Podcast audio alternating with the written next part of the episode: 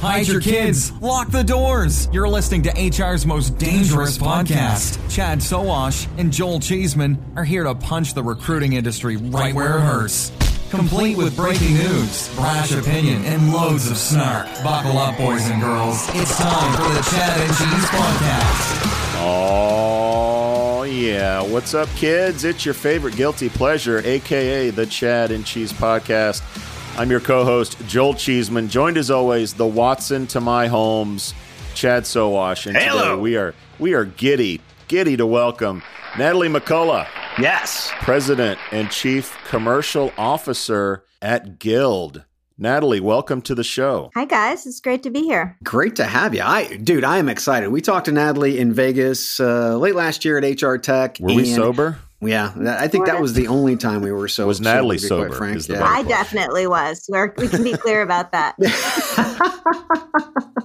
there are not a ton of companies that are out there that are actually solving huge problems. I mean, huge problems, and Guild is doing that. Natalie, uh, you know, Chief, what what was what was it? Joel, Commercial President? Officer. Well, tell us a little bit about you, Natalie. Give us a Twitter bio about you, not about Guild. We'll talk about Guild and all that other stuff, but Sure. who's the person? Okay, great. Um, well, let's see. I live in the Bay Area. I have for a long time. I live in Marin County, just north of the city. I am what a former president referred to as a Marin hot tubber. Proudly so, I guess. I have two teenage kids, and one of them is a freshman in college. So that's pretty interesting for me, given what I do professionally with Guild. And uh, just a long time, you know, Oh, I wasn't supposed to talk about my career. Well, long time operator, I'll say. I, you know, as a mother of two and a, a busy business person, I don't have that many hobbies left anymore. I'm going to have to find them once my kids all go to school.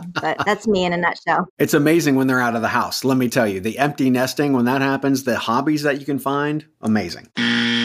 No, I don't want to hear about this emptiness. Joel has a five year old. Can we go back to this? What hot tub? What was that? Don't you remember? I think it was one of the George Bushes was describing the Marin hot tubbers. It was like akin to the soccer moms. It was like they're Marin hot tubbers as a way to Oh. describe liberal people. Is this Bush one or two? I don't remember. Doesn't matter. Okay. Them said it. That's a new one for me. I'm sure it's a new one for our audience. I might have dated myself with that reference, but I remember it. A lot of people remember it, actually. That's right. We can talk about Mr. Microphone if it'll make you feel young. well, thanks for being here. Let's get right into it, shall we? For our listeners that don't know, what does Guild do and how's the current state of the company? Yeah, happy to talk about that. So, Guild works with large employers to provide education, skilling, and career mobility to their workforces. And the company was founded about eight years ago with this really single minded vision and mission to create opportunity for America's workforce, particularly for the call it 100 million or so Americans who don't have the skills or the education for kind of the, the future of work, if you will. And we have built what we think of as a career opportunity platform Mhm. that allows employers to fund critical education and skilling for their employees, and then also to connect that to mobility, to the jobs that are available to them as they invest in that education and skilling. And what's your current valuation? Uh, A lot. I think a lo- yeah, it's not actually a number that we focus on that much. We focus much more on like the number of eligible employees that we have to serve, which is north of 5 million um, Wow. right now. And our position really partnering with what we think are super innovative employers.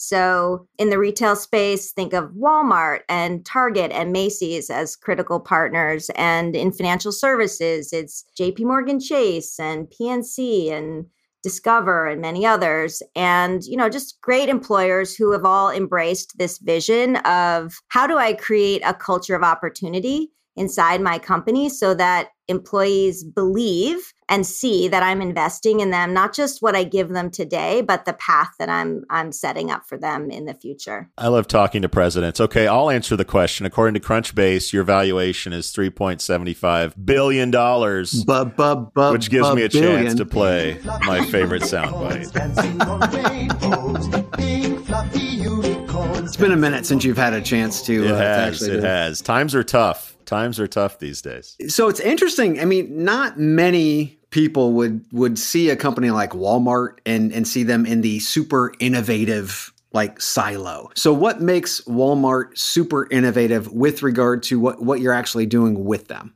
If I'm not mistaken, Walmart is the world's largest employer, or Mhm. at least the US's largest employer, a private employer, I should say. And I think that they have a pretty amazing track record, actually, of being innovative in the realm of their relationship with their workforce. So they were very early on like with Guild and in this movement to really upend the traditional approach to education. So the vast majority of employers in this country offer something called tuition reimbursement to their Mm. employees. It's about 70% of any of large larger employers, not, you know, SMBs, but anything sizable typically will have a tuition reimbursement program. But that's a benefit, if you will, that is mostly taken advantage of by white collar workers, People who can afford it. people who can afford it, because Yeah. you got to put money up front Yeah. and hope and expect that you'll be reimbursed for it. And it oftentimes comes with really pretty bad policy around clawbacks. You know, like, hey, if you leave us after a year, well, you owe us the money for that. Some organizations have even like GPA requirements in order to get reimbursed. So there's a lot of risk associated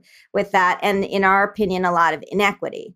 So Walmart and Disney was also a very early partner, really led the way with Guild in kind of upending that paradigm and saying, this is not the way that we should be creating this this opportunity and this benefit. We need to do it in a much more equitable way so that all employees can have access to it, particularly the ones that need it the most. Since you asked about Walmart, you know, Walmart stated publicly a, a year or so ago that they were going to invest a billion dollars in their Live Better University, which is their program with Guild. Mm-hmm. And that's a very sizable investment if you think Yeah. about it for any company to make in in the education of their frontline. Well, when you are a, as big as Walmart is, and you need obviously tho- those individuals, we've we've seen that Amazon is actually burning through some of the workforce in some of the Yeah. areas where they are uh, doing business, but but not for long. You see a, a company like Walmart, which has been around forever, for goodness sakes, actually focus on their people. Now, this is this is a turning, I guess you could say, of the socioeconomic formula, where generally individuals who would work for Walmart, and, and I'm going to generalize for a minute, would be the individuals who couldn't afford to actually pay up front. So, is this what many of these companies are, are realizing that, hey, look, many of these entry level types of positions that I need to get them up through the ranks, they're not going to be able to afford it. And if they can't afford it, we're never going to get them where we need them to be. Is Are we starting to see that now? Yeah, I think that, that that's a piece of the equation, right? So it is understanding that there is really kind of an untapped reservoir of talent, if you will, in the front line that Uh-huh. needs some investment in order to help, honestly, to keep it in place. So, one of the core reasons why folks bring Guild into their company is around talent recruitment and talent retention. So even if you can't deliver on the mobility promise, simply offering folks this access to education and skilling keeps them around longer, which you know addresses your point that you made earlier about how Amazon is kind of burning through the labor force available to them in their in their work sites. But the tip of the iceberg thing that I was saying is is we have this fundamental belief, maybe I'll start there, which is that talent is everywhere, but opportunity is not. So, how do you start to address that challenge? One piece of it is taking away the financial burden. So, no longer in a program like what Guild offers, no longer does an employee have to front the money, which immediately makes it accessible to people of lesser means and lower incomes. The second big thing, though, is about honestly sort of leveling the playing field around knowledge and understanding of okay great my employer is paying for this but what should i do? Like i don't know any any data scientists in my day-to-day life so when i see a data science you know certificate available to Right. me how do i know what that job is going to be like? How do i know if i'm capable of doing that right? So that's a really other very big component of the solution that we brought forward is that we first of all we curate the learning programs so they they have proven track records of working for the working adult learner, right? Which is a non-trivial thing. We've evaluated over 7500 potential partners and we have you know somewhere between 100 and 200 today and 2100 specific programs that we have put through a vetting process to say we believe that you will deliver great outcomes for the working adult learner. And then the mm-hmm. other big piece is that we package a whole set of career mobility, career support, career coaching services and product to help that person who may not have really any situational understanding of like where they are today and how to get from that position to something mm-hmm. different. So they need coaching, they need some assessment help around what's available, and they need honestly just some basic information and education about what these potential job pathways look like. Chad, I had one of those Boston Dynamics robots greet me the last time I went to a Walmart, so I don't know what you're talking about. They're not innovative because that was that was real real impressive to me. Natalie, you are a woman-owned business. How has that been an asset and a liability for you? I can't imagine a way that it's been a liability. That's going to take me a second to process. We've heard some woman owned business say raising money is tougher. Apparently, it's not for them. Have you seen the amount of money they've raised? but maybe that hasn't been an issue with you guys, but that's been one. Yeah. Well, I think uh, Rachel Romer, who is our CEO and co founder, is really exceptional at setting forward the vision of what Guild is trying to do out in the world. And I think she's been really effective at getting access to capital as a function of that. So I you you'd have to ask her if being a woman made that harder, but certainly the results don't seem to bear that out for us. I do think that Guild specifically has an incredible advantage from a talent attraction perspective for a couple reasons. One is a lot of women like the idea of coming to work at a company where there's very visible female leadership. And it's not just Rachel. You know, obviously I I'm a female leader. I have several peers on the leadership team in very important roles who are also women, more so than the average certainly tech company that's out there. But the other big advantage that we have is that we are so mission driven, right? So Guild is a public benefit corp, a B corp if you will, which means that our governance bylaws allow us to put our financial objectives, our you know, our shareholder objectives if you will, and our social impact on equal footing, which is, you know, a lot of companies talk about that, but actually putting that into your governance model empowers that in a different way. And I think, particularly with like the younger generations, they're very clear that they want to put their energies into something that's going to make the world a better place. And that gives us a huge advantage in building great teams. Recent headlines have been riddled with news of layoffs, particularly in our space as well, which Chad and I talk about on a weekly basis. Have you guys gone through any rounds of layoffs or are you planning on some? And if not, how have you been immune What's your secret to being immune to uh, the current state of the world? Yeah, that's a great question. I don't think anybody is immune to the sort of shifting macroeconomic environment. It is undeniable that in times of uncertainty, people are slower to make decisions. So that impacts us just the way it impacts anybody else. That said, Guild is growing pretty rapidly, has been and is continuing to do so. And so our general headcount trajectory is upward. You know, we are growing the company from a net headcount perspective. We definitely have taken the opportunity in the last year to make sure that we're investing appropriately in the right teams. You know, sometimes when folks grow really fast, and we did this too, like we overinvested in some areas and underinvested in others. And we definitely took the opportunity in the last year very strategically and surgically to kind of go through and make sure we were setting ourselves up for the long haul, but we haven't done like what we heard from Google today or Microsoft, nothing across the board like that. Every day I hope I can lay off Chad, but I'm never, the, the, econo- the economics never work out. I don't know. You can't quit me. I know. I know. You work with very large organizations. How many companies are you currently working for? What does that actually represent from an employee base standpoint? And then also, you said proven track records. Tell me a little bit about the, the proven track record Guild has with some of those companies? Sure. Our best scaling metric, I think, is the number of eligible employees that have access to Guild, which is mm-hmm. north of 5 million today. We don't share our logo count right now, but that's across many, I'll just say many employers.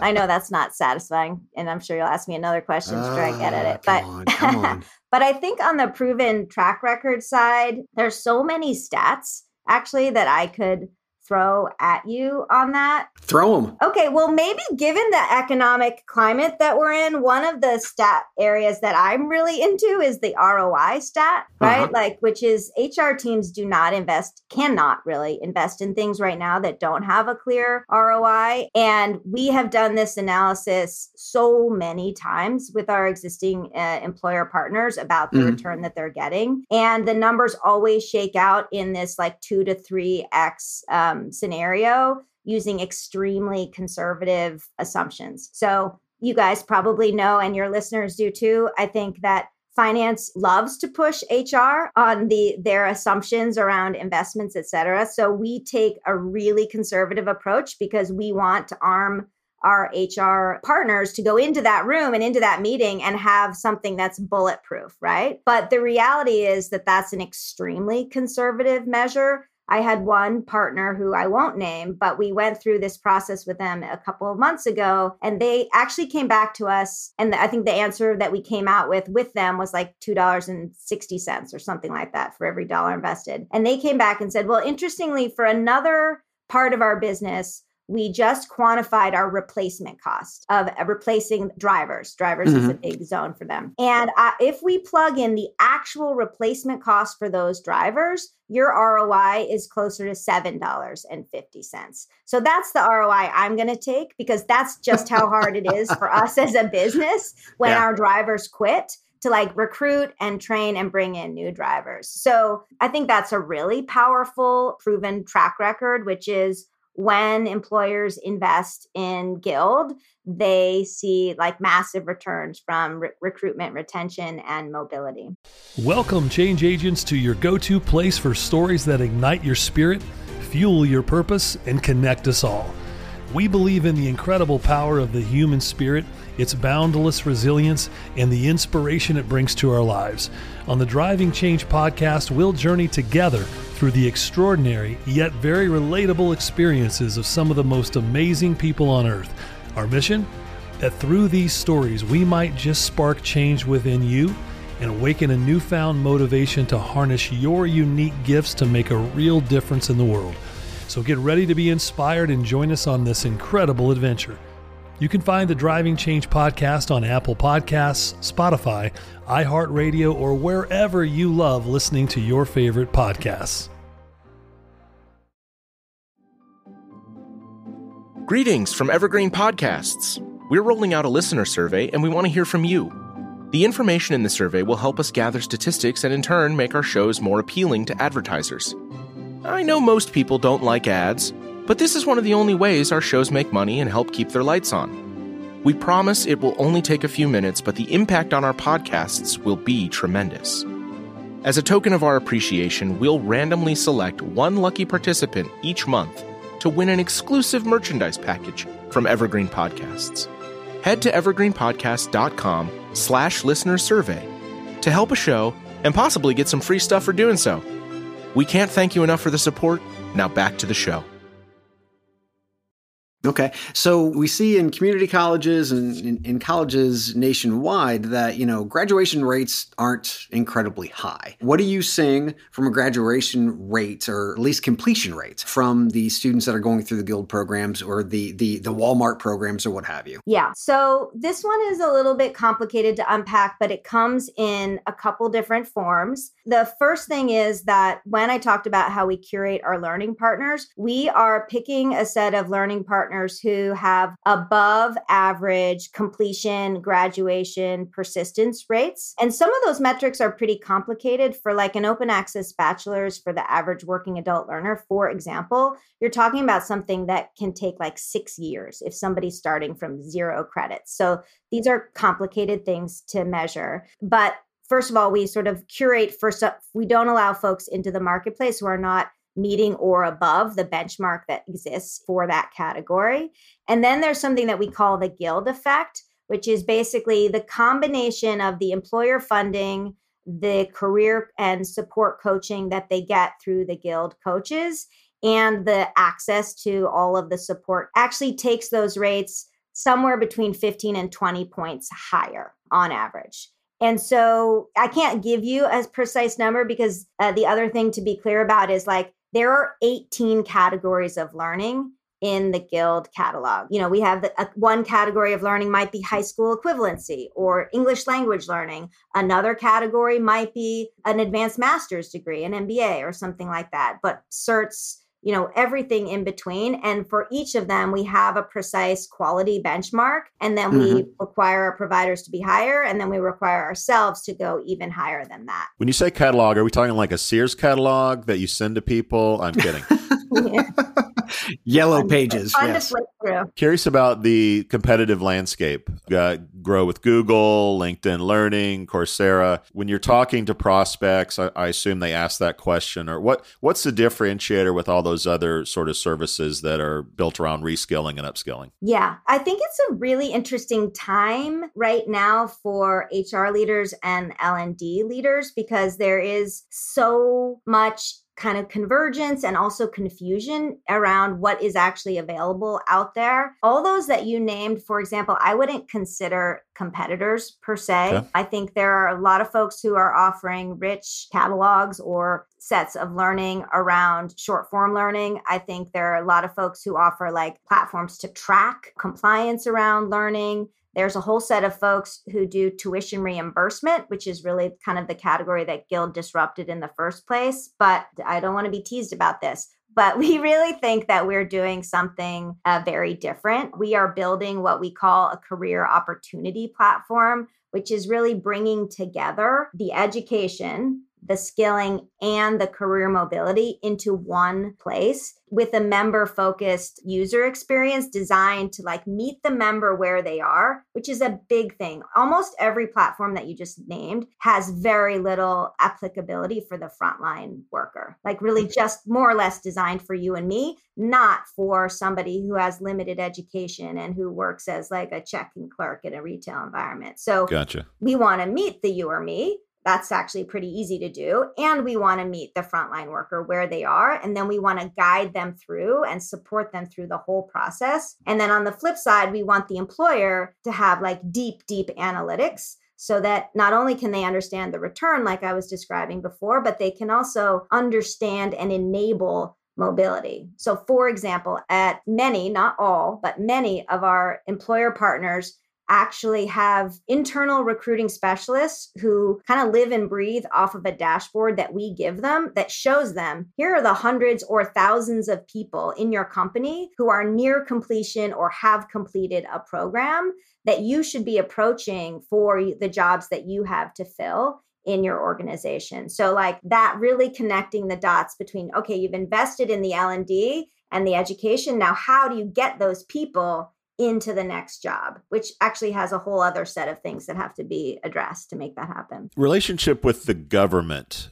I assume it's a partner, but also a potential threat in terms of you know reimbursement and paying for certain programs. Is that a benefit? But also, if free community college became a thing, would that overnight become a threat to your business? How do you how do you think about the government in the in the business? I mean, the government is an important stakeholder in anything that has to do with education, first and foremost. So we keep a close eye on those regulations, but we think of them, I guess, as an influence, something that we have to be aware of, but not necessarily a threat. I will say personally, I don't think the odds of free community college everywhere are, are very good. I think you're right. So I'm not that worried about that. But even if that did happen, as I said, like community college or like an associate's degree type thing is one of the 18 categories that we have of learning inside of guild. So i don't really think that that would be massively disruptive to the core business and how people are thinking about it. But yeah we, we pay attention and we we care a lot about how policyholders policymakers i should say are engaging in this space.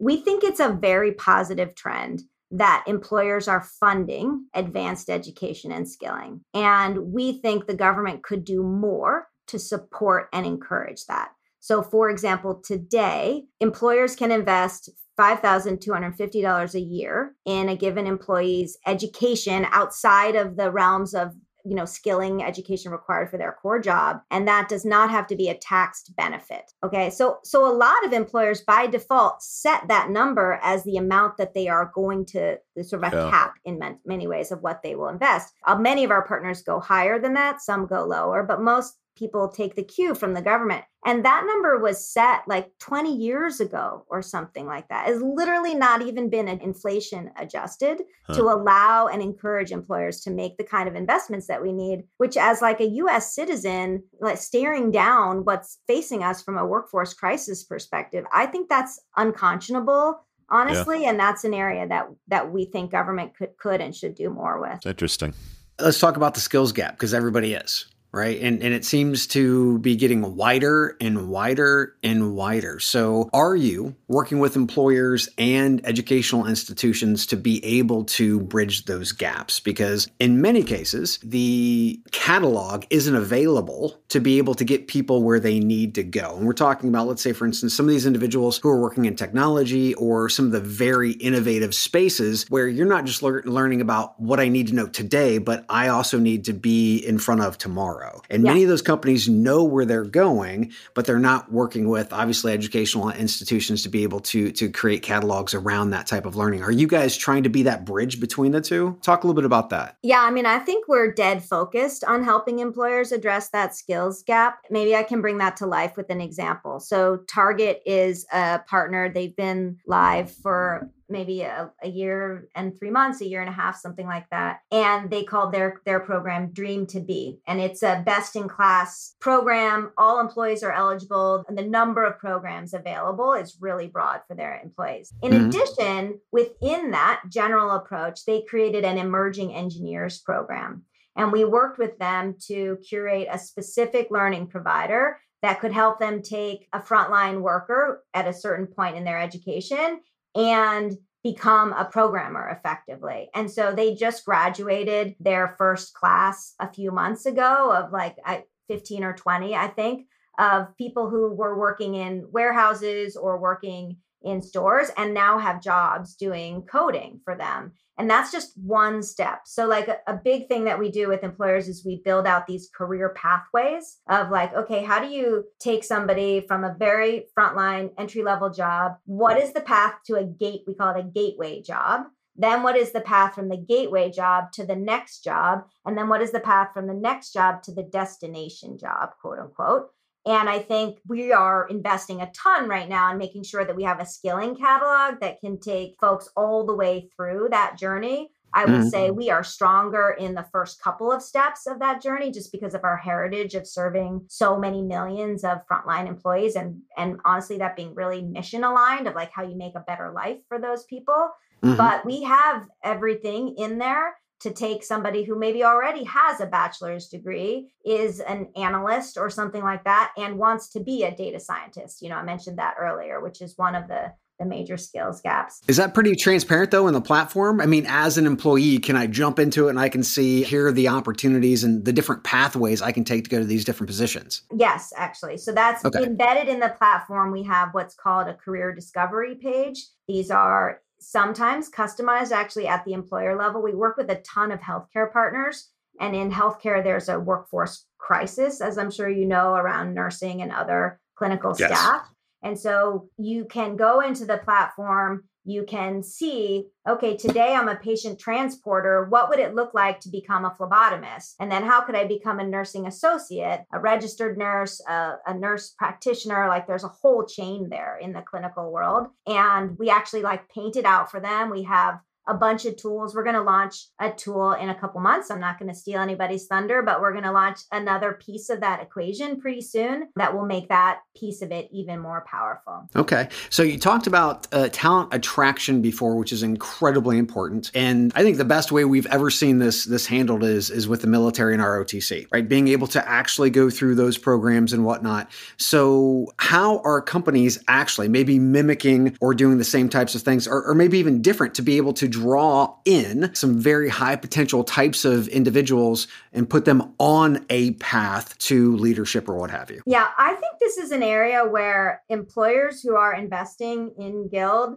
and programs like it could and should lean in much, much harder. Some employers really do it well. So, for example, Chipotle, they're one of our partners, and their campaign was don't go to college to get a job, get a job to go to college. And that There was like go. a massive recruiting campaign for them. Yes. I like that. Right? And I just think about like even the positive, less tangible benefits of that. Like, think about the candidate pool that you attract with a campaign like that. I mean, Oh, I yeah. think like people who are hardworking, who are ambitious, who are like, you know, that's a great talent pool that you're attracting with that. So it has all these ancillary benefits. And a hospital provider also shared recently at a quarterly business review, they started surveying new employees in the last year how important the guild program was in their decision to join because the war for talent in nursing, et cetera, very very competitive. And the number was like astounding. It was like 70% of all the people who had joined that company in the last year said that the education program was one of the top three reasons why they joined that company. And so that's an example of an employer who's doing a fantastic job of like really trumpeting, hey, come here and we will invest in you. So I think that's the path forward. And I would agree with you that the uh, GI programs were kind of like a trailblazer on that. Do you guys have a lobbying team? You mentioned the the amount of uh, funding that goes into it. It hasn't increased in 20 years. I mean, are you guys lobbying Congress and representatives to get that number up and more support? I don't think we have like an official lobbying team, or I wouldn't call it that exactly. We have a a small handful of people inside the company who pay a lot of attention Okay. to public policy and who spend time with policymakers to understand and influence. I mean, I guess that is effectively lobbying. But no one in D.C. that's uh, hitting the pavement on a regular basis. Yeah, we have people in DC who, who pay attention to what's happening for sure. All right. Yeah. That sounds like an answer, non-answer to We me. would be remiss if we didn't, I guess. But we're not like paying any lobbying firms or anything like that. Okay, you know? gotcha, Yeah. gotcha. What's the global footprint or opportunity for a company like Guild? I mean, I think the footprint is relatively unlimited. So today, almost as a function of just opportunity cost, we have a threshold of like minimum employer size. Used to be 10,000 employees. We, if you had 10,000 employees or more, we would talk to you about a partnership. And we are lowering that to 5,000 now because we we can scale up. We've been able to figure out some of the scale pieces a little bit. But I think the opportunity, you know, truly is endless. Like I said, there are 100 million workers in the country who need this type of benefit and i think it you know our vision is that this becomes a standard across industry that this is what employers do for their employees So when's the IPO? Uh, that is not something we're focused on, and I can't imagine. Oh, here we go again. Here we go. That question for you. I don't know why you would keep asking that. We don't think about that. We're focused on the customer, Joel. We're focused. Natalie McCullough, everybody.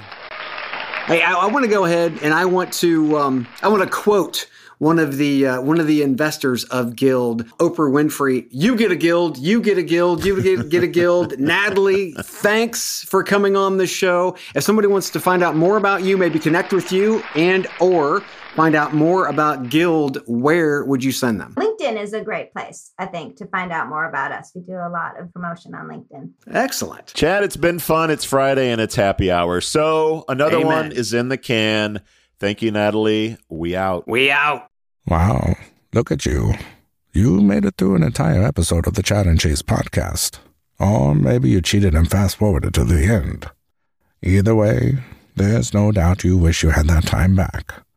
Valuable time you could have used to buy a nutritious meal at Taco Bell, enjoy a pour of your favorite whiskey, or just watch big booty Latinas and bug fights on TikTok. No, you hung out with these two chuckleheads instead. Now go take a shower and wash off all the guilt. But save some soap, because you'll be back. Like an awful train wreck, you can't look away.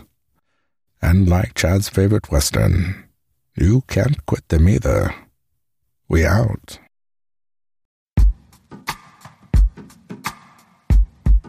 The Jim Stroud podcast explores the discoveries and trends forming the future of our lives. Brain to brain communication, robot bosses, microchip implants for workers, and artificial intelligence replacing human workers are all happening now. If you want to know what's happening next, subscribe now to the Jim Stroud podcast.